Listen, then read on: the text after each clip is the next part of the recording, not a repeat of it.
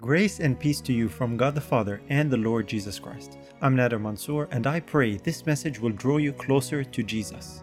The title of our subject of discussion this morning is The Murdered Preacher. The Murdered Preacher. Well, that's not a crime investigation study, but it deals with a very important Bible character, and it particularly deals with the sermon that got him killed. And I think uh, you might have guessed already, I'm talking about Stephen. Stephen was the murdered preacher. He preached a sermon, one sermon that we have on record, and he was killed straight after because of that sermon. And so we want to explore that together today. We want to see what we can learn about this murdered preacher. And of course, this story occurs in the book of Acts, which is uh, the book of action, where the Lord was working, the Lord Jesus was working with his church in the capacity of the Spirit. That's how he was working.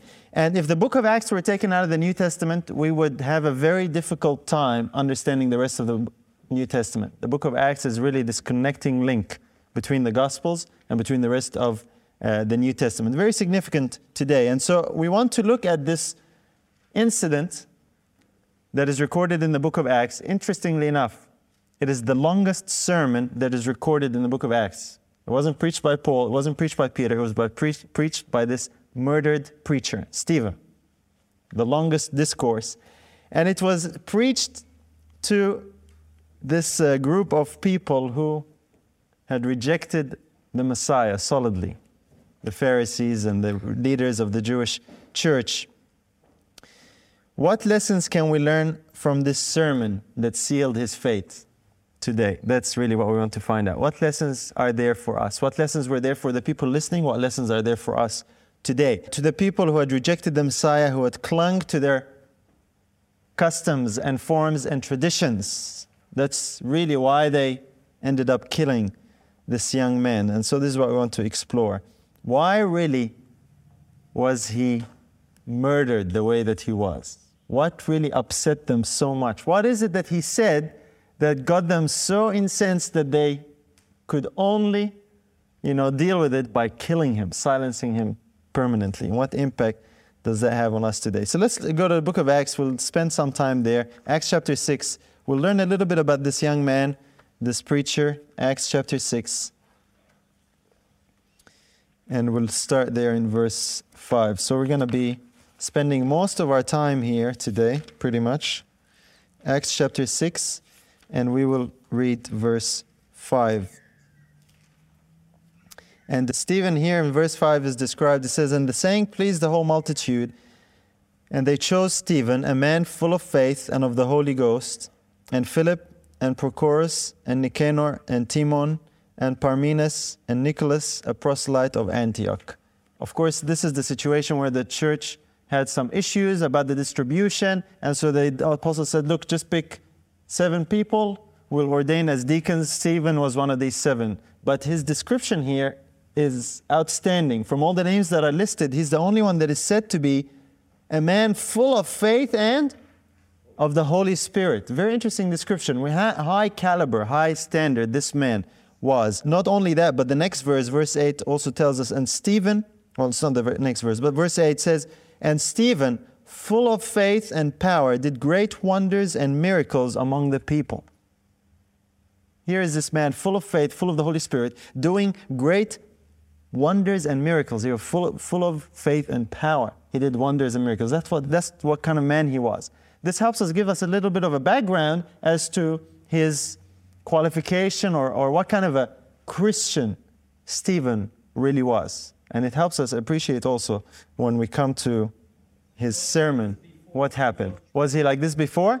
Yes, well, he would have been chosen because he demonstrated that he was a man that could be trusted in that role. And, and, and he was, this gives us the list of the names that were chosen. It says Stephen, by the way, this Stephen was a man full of faith in the Holy Spirit. And then all these other people were chosen as well. To be made deacons. In this case, obviously, his description, he was obviously doing a work that was recognized by the church, and so they wanted to follow through with that. Now, the rest of the account there, recorded by Dr. Luke, and it's interesting to keep in mind that Luke, as the author of Acts, he pinpoints certain things, and he's a physician, right? He's a doctor. And, and he writes and he puts certain details that are very interesting for the very, very colorful in painting the picture. So I want to read through it from verse 9 onward, and then I want to make just some comments just to paint the picture in case we miss something. Reading from verse 9 Then there arose certain of the synagogue, which is called the synagogue of the Libertines, and Cyrenians and Alexandrians, and of them of Cilicia and of Asia, disputing with Stephen. And they were not able to resist the wisdom and the spirit by which he spake. Then they suborned men, which said, we have heard him speak blasphemous words against Moses and against God. And they stirred up the people and the elders and the scribes and came upon him and caught him and brought him to the council and set up false witnesses which said, This man ceaseth not to speak blasphemous words against this holy place and the law. For we have heard him say that this Jesus of Nazareth shall destroy this place and shall change the customs which Moses delivered us and all that sat in the council, looking steadfastly on him, saw his face as it, as it had been the face of an angel. And thus concludes this chapter. But before we keep going, we want to just comment on some of these instances that happened here. Very interesting circumstance, but it tells us that Stephen, obviously, Stephen's name was not a Hebrew name. Stephen was one of those Greek speaking Jews who would have very likely been uh, a convert. He was very familiar with the Greek language because we see here that he was disputing in the synagogue that is called the synagogue of the Libertines. what does that mean? The word there simply means the freed men in some Bible translations. And so this was a synagogue formed by very likely Jews that were ex slaves of Rome. They were freed and they'd uh, come together in Jerusalem and they'd form this synagogue of the freedmen. Very likely because they were slaves, they spoke Greek, not even uh, likely that they would have spoken Hebrew because Greek was the language of the empire or the world at the time. And so they formed the synagogue of the Libertines. And there are four other groups mentioned in this particular account here. These Libertines, they were the freedmen. And then it talks about two groups from Africa, the Cyrenians and the Alexandrians right? I'm, I'm commenting on verse 9 here, okay? If you want to follow, in verse 9 is where we are. And then the other two groups, they were from, from Asia. They were provinces uh, of Rome, in what today we call Turkey, which is Cilicia, and Asia. So Stephen would frequent this synagogue or these synagogues or these groups, Greek speaking groups. They were Jews, but they're Greek speaking. And he would share and he would preach Jesus. And there would be opposition and there would be disputes. And he was really good at it because it says that he could not resist the wisdom with which he spoke as he frequented these churches and shared. Kind of similar to situations we have today, right? We go to certain churches and we go and we try and share. And sometimes it ends up in a dispute, and sometimes it ends up all kinds of circumstances. So nothing's really changed all that much. But one point I want to uh, focus on here is this uh, province of Cilicia or Cilicia, whichever way you pronounce it, usually it's with a K, but Cilicia is how we usually refer to it. That province, the capital city of that province was Tarsus. Now, does that bring anything to mind when we mention Tarsus? Paul was from Tarsus. So it is very likely that Paul was in attendance in this group or with this group from Cilicia, and he was involved in these disputes with Stephen and he was one of those who was not able to answer with the wisdom that Stephen spoke. Because Paul was also from a Greek speaking province. He wasn't born in, in Jerusalem, he was born in Tarsus. He was Paul of Tarsus. And so here is this learned Paul, who is a student in the school of the Jews at the feet of Gamaliel. And in the synagogue where he attends, Stephen comes to preach and they can't answer him. And obviously, the situation got so bad that they decided to do something about that. When you can't answer someone from the Bible, then you take drastic measures. You either try and silence them, or you try and uh, accuse them, or misrepresent their words, and twist them and cause some kind of church council to meet and have a church board meeting and let's kick this brother out and so on and so forth. That's what was happening, right? That's the situation that Stephen was facing. Of course, I think we all know it was, uh, well, we'll come to that, but Saul here that could not answer Stephen, and the fact that he could not answer Stephen stuck in his mind. And eventually, this Saul became the Apostle Paul that we all love dearly and read what he wrote and quote him. He had an interaction, he had a, a showdown with, with Stephen. And so they bring a charge against him, and the charge is very interesting. If you notice the charge in verse 11, notice what it says. They got some men, and they said, We heard him speak blasphemous words against Moses and against God. I find it very interesting the order in which they said this. He spoke against Moses and against God.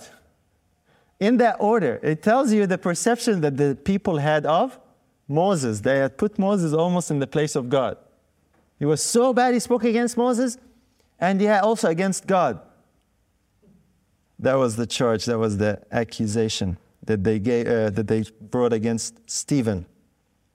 And they used to, just like happens today, that the way that they accused him is by misconstruing his words and twisting them to bring that charge. And I want to examine that a little bit because it says they brought false witnesses. They brought these people to charge to charge him, and, and he spoke blasphemy against Moses, against God, and then we're going to look at the details of the charge. But we see that happening very, very often today, where we get, you know, when you say something a little bit different, people will usually charge you with some strange notion based on twisting your words, right? A little bit. Or misunderstanding, maybe on purpose, misunderstanding what you're saying. I think we all know. People say, oh, look, you guys are saying Christ is created, right? Because we emphasize that Christ is the begotten Son. So, okay, well, trying to take what we say, but twist it and turn that into a charge and an accusation. And that sounds so outrageous that people go, oh, no, that's shocking. And so when people would have heard, oh, Stephen, he's speaking blasphemy against, against Moses and God, people say, oh, no, no, no, that's really bad. That's really what was happening. Nothing new under the sun. Blasphemy against Moses and against God. And so they brought Stephen before the council. They made it such a kerfuffle, they made such a stir, they gathered all the scribes, all the elders, they made the, brought him before the council. The very same council that had condemned Christ. That's the leaders, the elders, the Pharisees, the scribes, that's the same council. The same council that uh, troubled Peter and the apostles repeatedly and imprisoned them and caused them to be smitten. This is the same council. And they brought this official charge against him. They distilled all this and worked out their whole approach and narrowed it down to this distilled charge. And he tells us uh, of that detail in verses 13 and 14. And notice what it says that this man speaks blasphemous words against this holy place and against the law. What was the holy place that they were referring to? The temple. And against the law. In other words, against who? Moses. So against the temple and Moses. And then he goes on in verse 14. We heard him say that Jesus of Nazareth shall destroy this place. So this is the one that has to do with the temple. This is the more details of the, of the charge. And change the customs which Moses delivered us. That's the charge against the law. So two charges. Okay? It's important to keep in mind because when we understand the charges, Stephen is going to address these charges in his sermon, and he's going to answer them. And so it's important for us to understand what the charges are. Something against the temple, that Jesus would change something that has to do with the temple, and something to do with the law or Moses being changed. Now, remember, these were false witnesses that they were hired, just like they got in the, in the, in the trial of Christ. Same story, same tactic. They got hired, the false witnesses, they said, We heard him say this and that, and and that's what, how they wanted to condemn Christ. And this accusation really boils down to that he was accused of trying to change the system, the way things have been for hundreds of years. This was his charge, really, right? You're, cha- you're trying to change the status quo. You're trying to alter things. Your teachings are threatening the establishment. What you're saying, brother, is contrary to the fundamental beliefs. Sound familiar? That's his charge, right? That was his charge. You're speaking against the temple, you're speaking against the church, and you're trying to change the fundamental beliefs, our law, our creed. Nothing has changed. Nothing absolutely has changed. It's very, I find it very, very interesting. And so the same thing we hear today. Now I want to keep something in mind, and we can we don't we can't miss that. Stephen probably had said something to his listeners along the lines of these allegations. There's no question about it. But they took his words and they twisted them, they misconstrued them and tried to use them against him.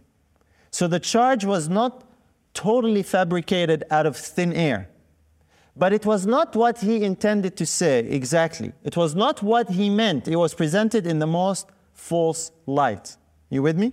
Because we see that in the next chapter that whatever he said, he did not mean it the way that they were saying.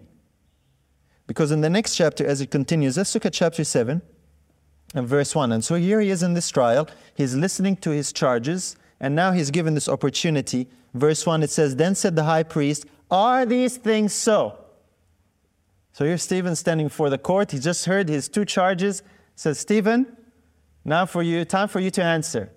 And your answer really needs to be simple yes or no. Right? Are these things, as what they're saying, true or false? That's what they were looking for a yes or no answer. Again, this is the situation. Look, here's your charge, brother. Are you saying this? Yes or no? We don't want discussion. We don't want clarification. We don't want explanation. Yes or no? And the yes or no was based on the charge that was, you know, trumped up by these false witnesses. But the situation was not as simple as yes or no. And the fact that Stephen did not deny the charge, he did not say no and he did not say yes. In other words, he says, you know, let me explain what I mean. Tells us that the charge had some elements along the lines of what Stephen was preaching, but it was misconstrued. He could have just said no. But he did not say no because he had said something about the temple. He had said something about the coming of Christ. He had said something about how that will impact Moses and the law. He did. And so he says, okay, let me explain. And so in his sermon, he is explaining the teaching and what he meant. And I find it very, very significant. And we'll go through his sermon, but I want to focus uh, first, before going to all the details of his sermon, there is two places in his sermon where he actually addresses those charges and answers them specifically. I want to look at the first one, the charge about blasphemy against Moses. He answers that in verse 37. So if we go down to verse 37, chapter 7, verse 37, because he was charged with saying that Moses' teachings would be changed or the law would be changed, correct? That was his charge, that the teachings of Moses would be changed. This is how he answers it. This is, verse 37, this is that Moses which said unto, unto the children of Israel, A prophet shall the Lord your God raise up unto you of your brethren like unto me, him shall ye hear. Now, this is a significant verse. We discussed that yesterday. But in other words, Stephen's answer here was simply this that Moses himself had said that things were going to be changed. There is a prophet coming like me and you should listen to what he says. In other words, this prophet would stand as a mediator between God and man, just like Moses stood as a mediator of the old covenant. He would mediate a new covenant, just as Moses was the mediator of a, an old covenant. And he would speak the provisions and terms of this new covenant to everyone, just like Moses himself did that. And Stephen is telling them, Moses prophesied this, not me. Moses that you're trying to defend. Moses, this Moses is the one who said, God will raise a prophet like unto me, to him shall ye listen or hear. This was his point. He was addressing the charge of, you're blaspheming against Moses and saying that things will change, saying Moses said that, not me. That was the first charge. We're going to come back to that in detail, but he's addressing the points that they raised. The next charge was about the temple that this Jesus of Nazareth would come and change his temple and the customs and all this stuff about the temple. And he had spoken against the holy establishment. He addresses the charge of the temple towards the end of his message, beginning in verse 44. Let's have a look at that as well. Verse 44, and we'll read a few verses there where he deals with that. Our fathers had the tabernacle of witness in the wilderness, as he had appointed, speaking unto Moses that he should make it according to the fashion that he had seen, which also our fathers that came after brought in with Joshua, that's what Jesus there means, Joshua, into the possession of the Gentiles, whom God drave out before the face of our fathers unto the days of David, who found favor before God and desired to find a tabernacle for the God of Jacob. But Solomon built him an house. Howbeit, the Most High dwelleth not in temples made with hands. As saith the prophet, Heaven is my throne, and earth is my footstool. What house will ye build me? Saith the Lord. Or what is the place of my rest? Hath not my hand made all these things? His point here is simply that God Himself, through the prophet Isaiah, predicted that the temple would not be adequate to worship God. God's saying, listen, God, uh, through Isaiah, you know what temple is going to be fitting to me? Have, not I made all these things? I made all the material, all the people that build the temple that is to be my dwelling place. In other words, it's saying the highest place of worship to God is not a structure made by humans. Heaven is the highest place to worship God, not some building. And he's saying there was change. There was the tabernacle in the wilderness. And then they went into the Holy Land and then they built this temple. So there was change. And so it shouldn't be surprising that there will be another point of change as well when it comes to the temple today. That's his point. And his, his emphasis here is again, the prophet Isaiah is saying this and not me. He's quoting to them scripture. He's quoting to them where the prophet Isaiah. Now, these people that were listening to him were familiar with what happened when Christ died and the veil in the temple being rent. And so that would have rung a very good reminder, a bell in their minds here is Stephen quoting Isaiah saying, Listen, God Himself said that the temple is not really sufficient or enough to worship me. This might have served for a time and for a purpose, but no longer. That was the point that he is making, clearly answering this charge. And so when he did that, they really had no comeback. And this was towards the end of his sermon, and this is really what brought it all to an end. We're going to go back and look at it in detail, but it's just important to see how he addressed those two particular points. Now, I want to make a point here while we're on this aspect of the temple. The New Testament teaching is that God's house or God's church is not a building in any way, shape, or form. God's house and God's church is composed of living stones or people. God's house is His house when His people are in it worshiping, like we are now. When people go home and the building is left empty, this is not God's house. God does not live in, in wooden and brick buildings and structures. This was the Old Testament picture as a type of the New Testament. God's church is a living church. The body is the body of Christ. He is the head of the body. And so this is something we need to keep in mind because all too often we fall towards the tendency of when we say the church, we are referring to either an organization or a building, correct? We think of the church as the people in a secondary sense. In the New Testament, the only church is the people. We see the people meeting in homes, in different uh, gatherings, in different houses, or going to the temple. It didn't matter. God's church, where they met, this is where God's church is. That's what Jesus said. If two or, or two or more uh, gather in His name, this is where He is in the midst of them. So we need to keep that in mind because sometimes we attribute holiness to a building. Yeah, to a structure and if the structure has a certain name on it or a denomination, and, and, and you know, when you say these things today, people get a little bit uneasy because they feel you're, you're threatening the system. This is what was happening with Stephen. And he's telling them, listen, God is bigger than a building and a temple made with hands and bricks and stones and things like that. God, is, God inhabits heaven and earth, and his desire is to inhabit us. This is his point. He's not restricted and limited to the temple because the problem is this when you come to feel that uh, God's building or God's church is the temple, therefore, to connect more with God, you better be in the temple or in the church or in the building, right? And this is what the Jews had believed. And so Stephen was saying, No, no, no. Isaiah prophesied that God said, What place will, will be fit for me? Didn't I make everything?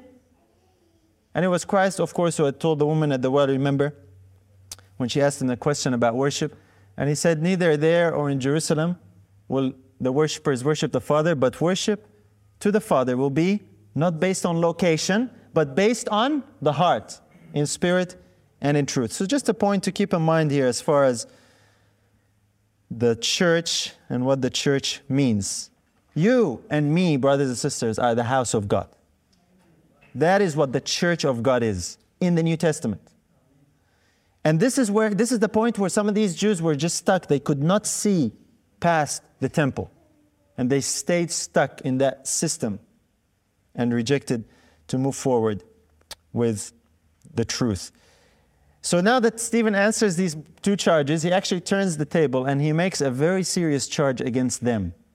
He starts, he's the accused, he's in the, you know, accused stand. So he turns the tables and makes a very serious charge against them. It was so bad that they got up and they killed him. That's how bad it was. That's how strong the conviction in their heart was. Because remember, this sermon, this is, you know, one of my favorite stories, always, especially when I was little, you know. It's one of my favorite stories, the story of Stephen. This sermon was preached with the direct inspiration of the Holy Spirit.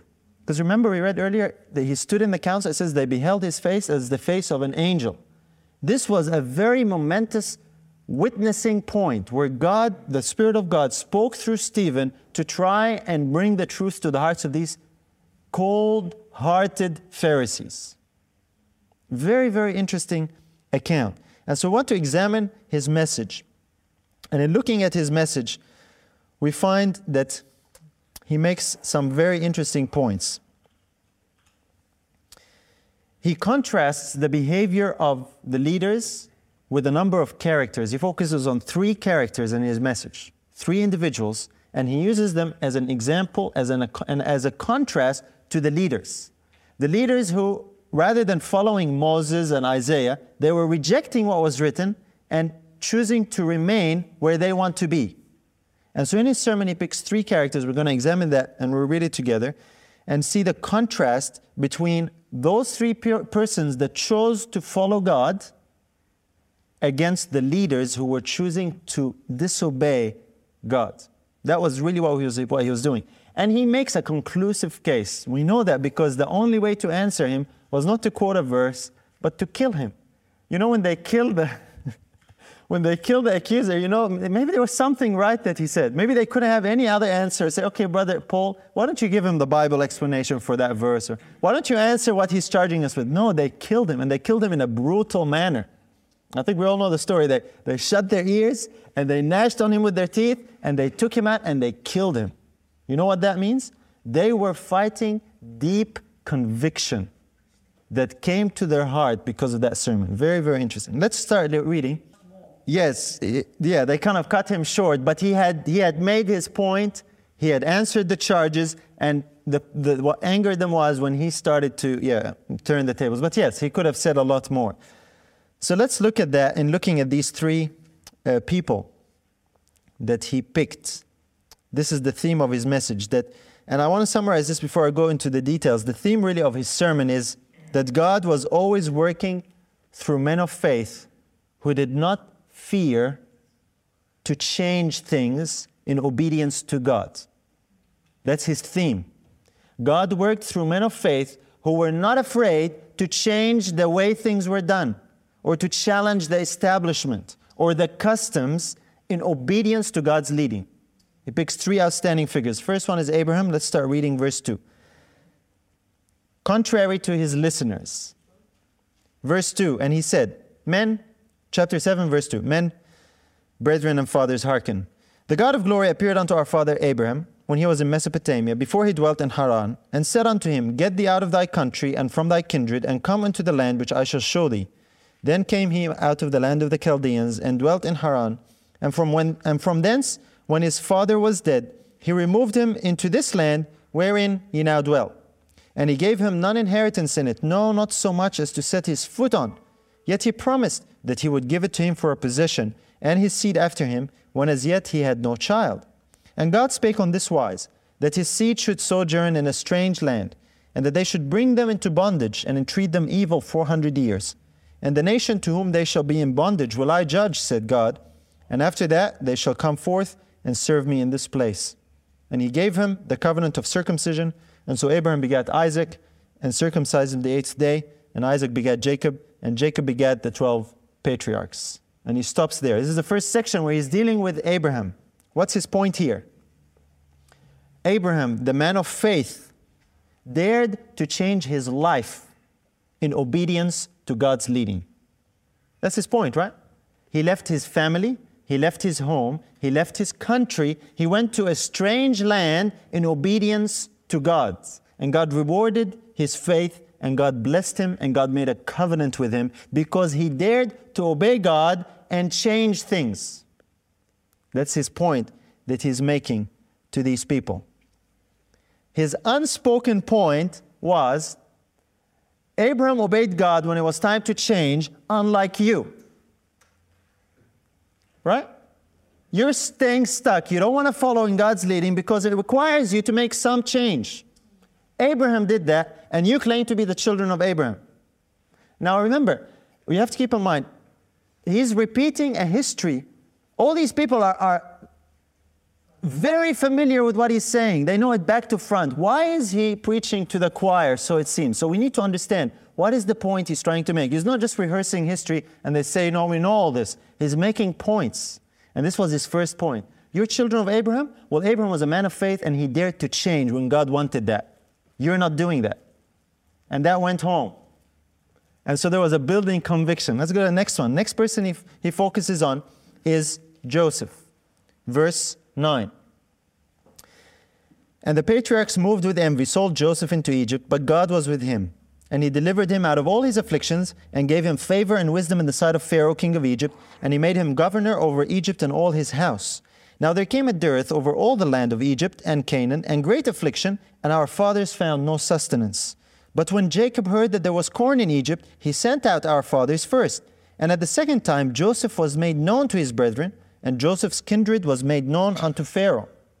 Then sent Joseph and called his father Jacob to him and all his kindred, threescore and fifteen souls. So Jacob went down into Egypt and died, he and our fathers, and were carried over into Shechem and laid in the sepulchre that Abraham bought for a sum of money of the sons of Hamor, the father of Shechem or Shechem.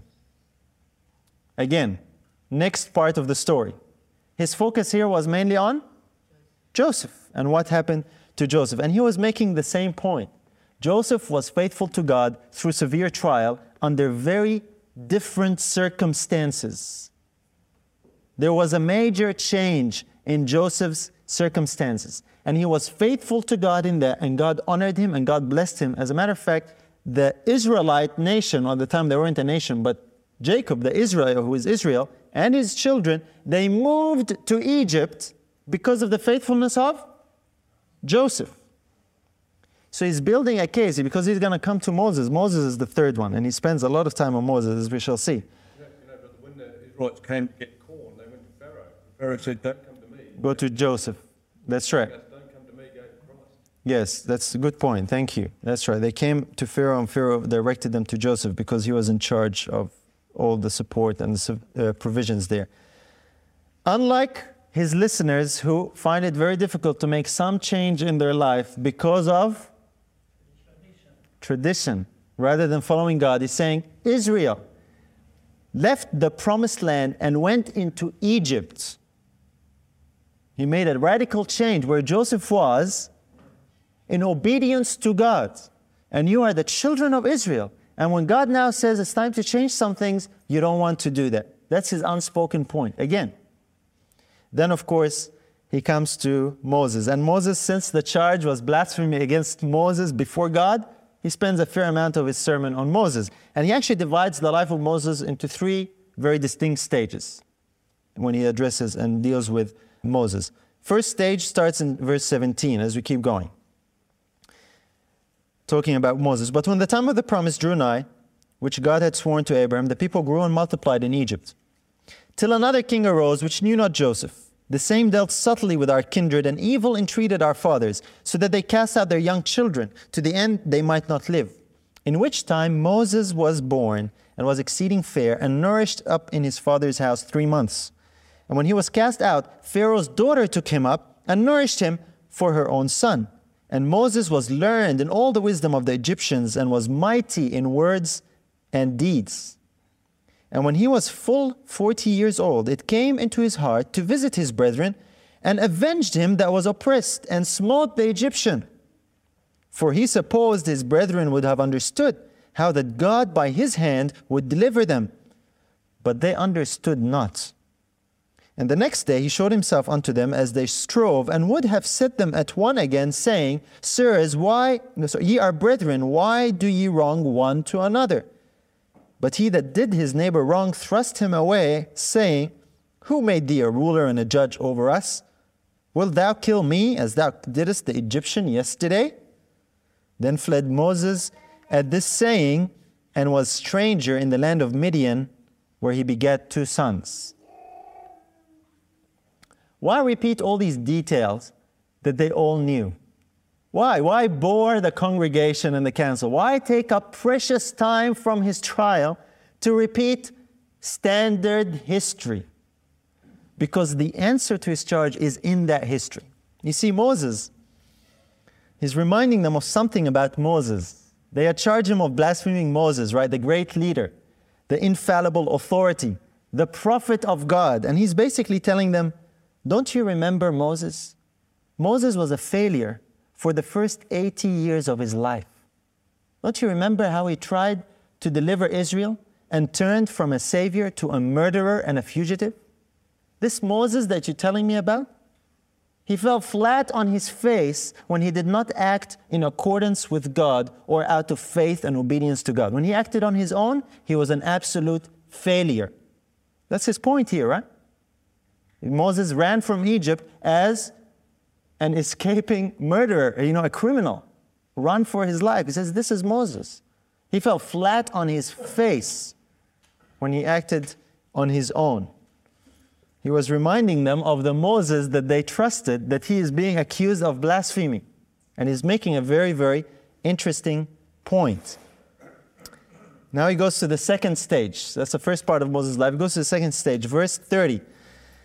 And when 40 years were expired, there appeared to him in the wilderness of Mount Sinai an angel of the Lord in the flame of fire in a bush. When Moses saw it, he wondered at the sight. And as he drew near to behold it, the voice of the Lord came unto him, saying, I am the God of thy fathers, the God of Abraham, and of the God, the God of Isaac, and the God of Jacob. Then Moses trembled and durst not behold. Then said the Lord unto him, Put off thy shoes from thy feet, for the place where thou standest is holy ground. I have seen, I have seen the affliction of my people which is in Egypt, and I have heard their groaning, and I am come down to deliver them. And now come, I will send thee into Egypt.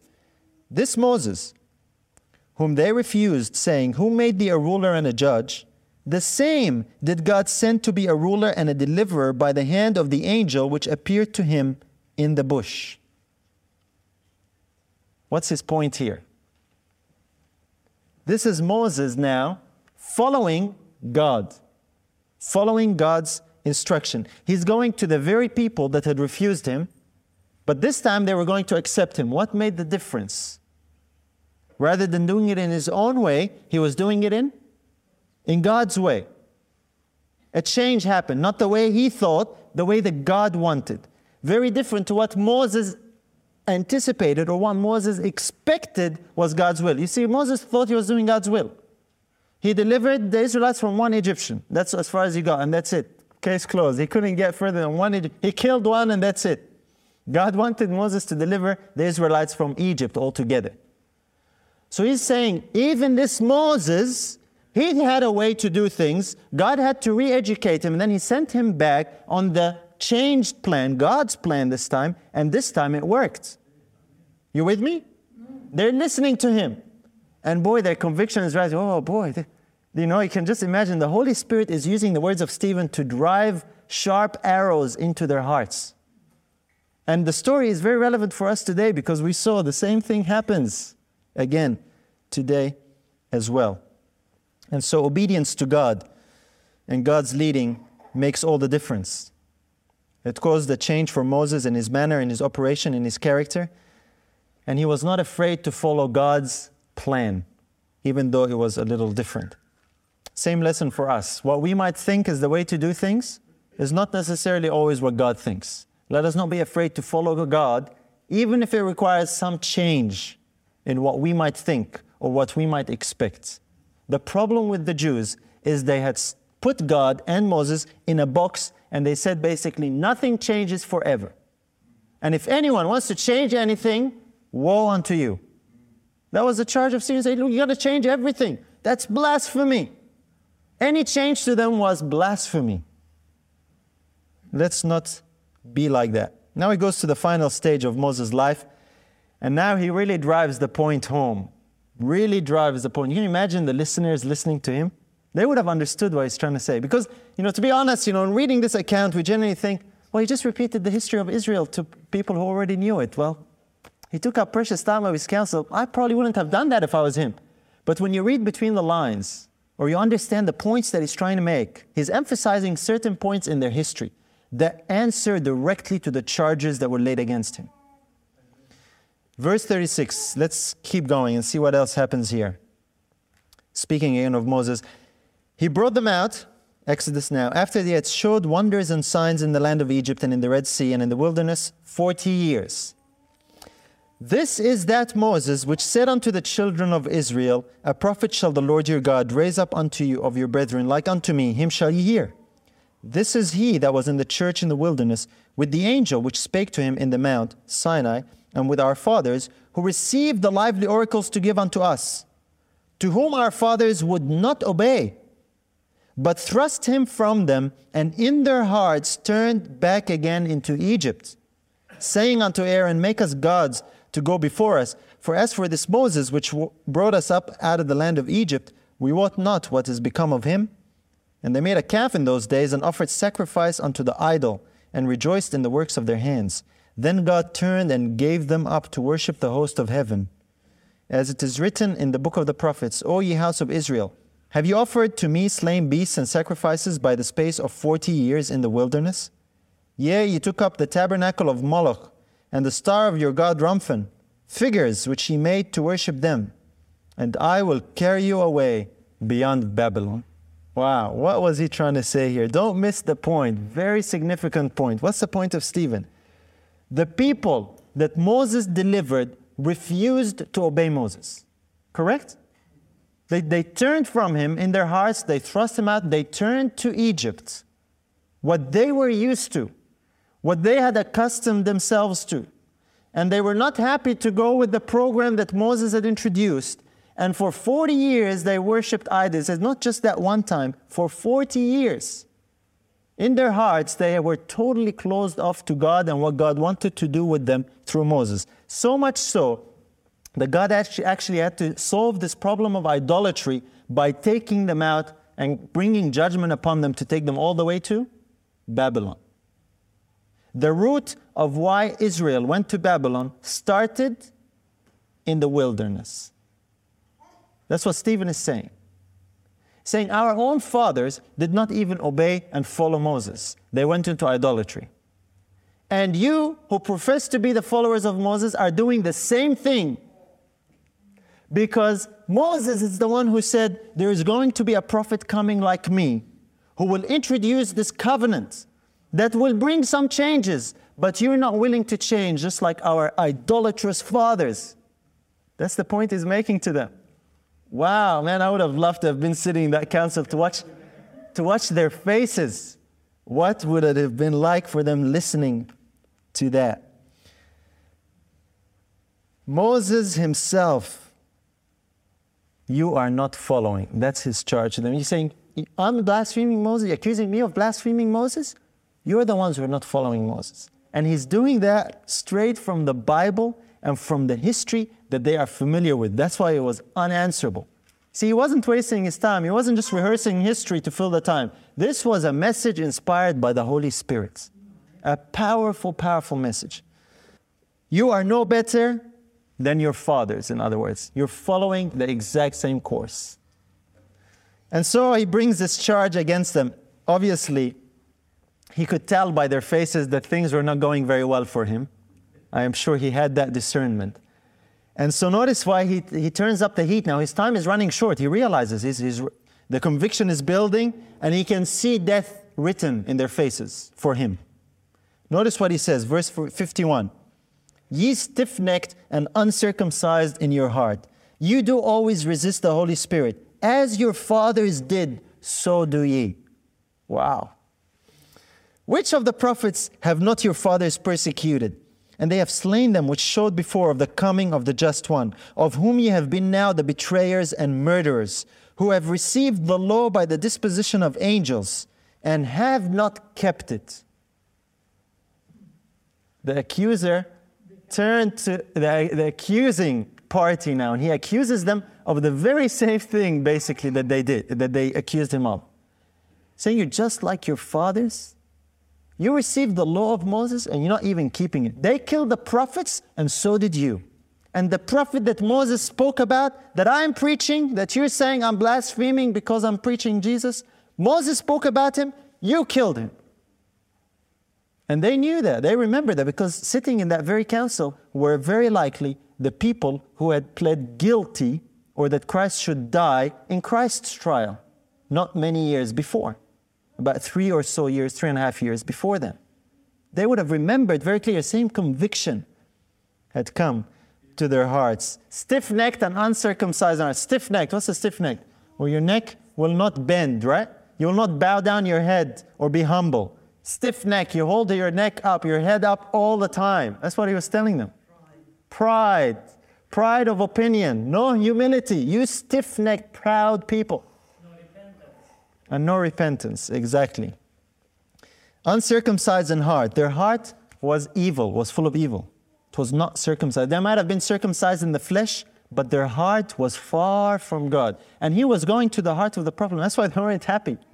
They were not happy at all. You know, some people today might say, well, you know, brother, when we share the truth with others, we need to be loving and kind. That's true, it's very good. But there is a time to also speak up like Stephen. And you know? Today, if someone would speak up like Stephen, most people would condemn him. Say, look, this brother is too harsh. No, no, he shouldn't have said that. Look, that was a bit rude to say that to the leaders, you know. Do you know Gamaliel and all these people were there? That's, that's a bit too much. He told them, You uncircumcised in heart, you stiff necked people. This was the Holy Spirit speaking, not Stephen. There comes a time, brothers and sisters, when the Lord will rebuke and reprove in a very marked way to bring conviction to the hearts of people. Their reaction, their response shows us that the, the target hit home. They just reacted in the most, in the opposite way that God intended. And we'll see that in a minute, you know, because you can only do one thing with the truth. You either accept it or you fight against it. And the stronger the conviction, the stronger the fighting and the resistance. And that's exactly what happened. And so he turned the tables. And now he's referring to Jesus, saying, You killed Jesus. Am I then the one blaspheming Moses or you guys? That's his point. And of course, their reaction, verse 54, and when they heard when uh, sorry, when they heard these things, they were cut to the heart, and they gnashed on him with their teeth. Here's the best answer that they could give. They were cut to the heart. This is conviction. And this is a resistance of the conviction. They gnashed on him with their teeth. What does that mean? They were so angry, they. Oh, that's, that's what it says, right?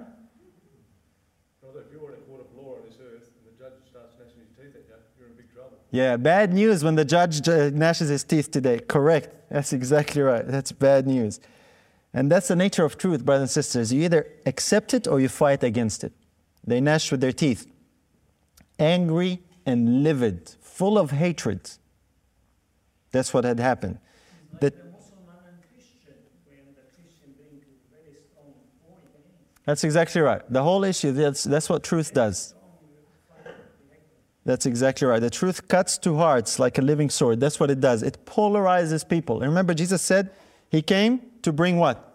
A sword. That's one of the verses a lot of people misunderstand. Why does Christ bring a sword? He brings the sword of truth will either bring you to this to its side and be peace to you, or it will be something to fight against. And to them, the truth was a sword, a cutting sword, and they rose up to fight against it. It polarizes people. And you can tell who's with Christ and who's not. And a good example here is in this trial. Jesus said, He that is not with me is against me, and he that gathereth not with me scattereth abroad, right? Here's the difference. Those that gather, those that build up, those that follow in God's leading and unite together And those that scatter, those that divide, those that go off on tangents and, and are divisive, this is the difference. Now, Stephen was accused to be a divider, obviously, because he was a troubler of Israel. But the question is, where was God leading?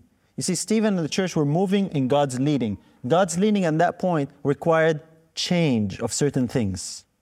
The Jewish nation as a whole were not willing to change anything. And this is what caused the problem.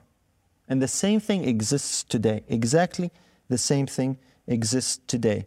Those who, like the rulers, stubbornly refuse to make any change, to stay with how the things were always, are in grave danger. Just like their authority they were holding to Moses, as their authority, Moses is the one who prophesied of these things. You see, the Jews could not see beyond the forms and the customs. They could not see beyond the temple. They could not see beyond the traditions. They could not see beyond the ordinances. And that includes the feasts, by the way, since we're talking about the feast. They could not see beyond any of that. They stayed stuck in that form, and any questioning to that was seen as blasphemy. And the same thing exists today. And they did not want to hear any more of it. Let's keep going. We're almost there. So we'll just uh, quickly wrap it up here. Our time is running. Verse 54 When they heard these things, they were cut to the heart, and they gnashed on him with their teeth. But he, being full of the Holy Spirit, looked up steadfastly into heaven and saw the glory of God and Jesus standing on the right hand of God, and said, Behold, I see the heavens opened and the Son of Man standing on the right hand of God. Just like at the trial of Christ, when Jesus said, You shall not see me henceforth until you shall see me coming with power on the right hand or on the right hand of power. He said that to Caiaphas. That's essentially the same thing. It would have reminded them of exactly what Jesus says. Now, two, yes, and two, thank you. That's exactly right. The issue now, here Stephen, is, his vision is open. He sees this, this picture of heaven, he sees Christ. The issue is no longer about Stephen, it's back to that hated Jesus in the minds of the leaders. Here is Jesus again. That's what, it, that's what this trial really was all about. Was about Jesus. What do you do with Jesus? They were condemned with their own scriptures, with their own Bible. They could not answer Stephen when he used the scriptures that they trusted in and that they quoted against them. Totally destroyed their position. And they would yet not accept Jesus. And so they chose to kill Jesus again in the person of his servant, Stephen. And this is exactly what they wanted. They preferred to cling to their dead forms and useless traditions rather than move on in the advancing light of God. They preferred to stick in the shadows rather than to accept the reality and the substance that had come. That's really what speaking against the temple was in their minds. Because in speaking the way he did, Stephen, as Christians and all that, the temple and the services, the Levitical priesthood, and all the forms and ordinances associated with that, they were no longer now relevant now that the reality had come. And the Pharisees were very upset about that. They wanted to keep the temple and everything associated with the temple and the priesthood, because after all, some of them were the priests, and that's how you rule the people, and a lot of perks to the job. We don't want anyone to tell us that's finished, and everything that goes with it. They chose to stick with the shadows rather than move into the advancing light. And so they killed Christ again. And verse 57 it says, Then they cried out with a loud voice and stopped their ears and ran upon him with one accord and cast him out of the city and stoned him. And the witnesses laid down their clothes at a young man's feet whose name was Saul. And they stoned Stephen, calling upon God and saying, Lord Jesus, receive my spirit. And he kneeled down and cried with a loud voice, Lord, lay not this sin to their charge. And when he had said this, he fell asleep. And chapter 8, verse 1 is part of the story. And Saul was consenting unto his death that actually belongs to chapter 7. But anyway, here is the final end the murder of this preacher. They took him out and they stoned him. And he said the very same thing. I find it amazing. He said the same thing Jesus said on the cross Father, forgive them. He said, Lord, don't lay this sin to their charge. And it says they, they uh, laid their clothes at the feet of Saul, and Saul was consenting unto his death. Twice here, Saul is mentioned. You see, Saul was present in this council he would have been uh, among those who voted for the death of Stephen. That's what it means when it says Saul was consenting unto his death. He, he, he voted, yes, he's worthy of death. He should die. And uh, the death of Stephen actually left a permanent mark on the conscience of Paul, Saul at this stage. A permanent mark that stayed with him to, to his death. This was the first seed of conviction that the Lord eventually used to convert Saul to Paul. You realize that? Witnessing the death of Stephen was the beginning of the conversion of Saul. And he fought against that for a while. And he persecuted the church. But then when Jesus came and spoke to him on the road to Emmaus and told him, Paul, why are you persecuting me? It is hard for you to kick against the pricks or against the goads. What was he referring to? You see, the memory of the death of Stephen, the way he did, and seeing his face as an angel, this was pricking the conscience of Paul. It was nagging him. It would not let him go. And Jesus was telling him, Paul, it's hard for you to fight against that. You know, Paul, that that was the truth. And Paul was, became the great apostle Paul that we refer to. And so, the death of Stephen, though it was felt as a great loss to the church at the time, it produced the great apostle Paul that we read about, that we, you know, have all the writings of Paul, inspired apostle who did so much for the advancement of the gospel. And this is what pushed, pushed and pushes the gospel forward. Persecution and even death many times serves as a means of growth for the, church, uh, for the church. The significance of this event, when Stephen died, we understand, of course, that to have occurred what year? Does anyone remember? 34 AD, which was precisely seven years from the beginning of the ministry of Christ. Remember that last week of the prophecy of Daniel uh, 9, where it says, Christ, in the midst of the week, he will confirm the covenant with many, he will be cut off. So the first three and a half years, Christ's ministry, he dies, and then for three and a half years, the apostles and the disciples, they gave witness up until this point now, where the church, the, or the, the Jews, the Jewish church, officially rejects Christ afresh and crucifies him afresh in the person of Stephen. And that was the point where the gospel then went further out to the Gentiles, to the world. So the death of Stephen is a very, very significant marker in prophecy. Now the Jews had officially stated, we are not interested in changing anything, in moving forward, we're staying where we are. And God unfortunately had to say, okay, my program is still going to move with those who are willing to move with it. And so he bypassed the Jewish nation and he moved forward. And probation, of course, for the Jews, we understand that to have finished then. And God has his, his faithful people in every city and every nation. Now, it's very dangerous for us today, I believe, seeing the example that we have of the Jews to try and return back to some of the forms and traditions and shadows that they clung to and that they used to murder Christ. This is where it becomes very dangerous for us today. God has moved forward. The program is advanced. Have we advanced with it or are we retrograding? Are we going backwards? And so this amazing account comes to a close here, and it's full of instruction for us today, I believe. Very much full of instruction. The last sermon of Stephen. The Jews who were slow to discern the end of the system of shadows and types were bypassed by God. They could not believe that the instructions of worship that God had given would ever change. That's why they said, no, no, the temple, the way we've done things always, that was what, that was what God said. And God doesn't change. Therefore, to suggest any change, you are a blasphemer. It's the same reasoning a lot of people say, use today. Say, well, God gave that instruction. We need to go back to what God gave. But you have to keep in mind that God also moves forward and things do change. Not that God changes, but His instructions for us today are relevant to our need and relevant to the fact that Christ has come. That has made a big change, a huge change, the coming of Christ. And so they were passed by. And so, my challenge in closing is this to you this is my appeal.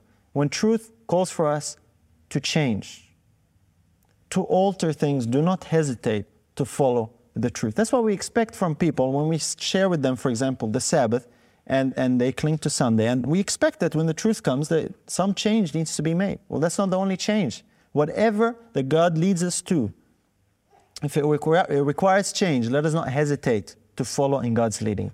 The danger is to stay stuck in where we believe we've always been. That's where the safety is, and not to venture forward. There is danger of being passed by. That's what happened to the Jewish nation. What will happen today?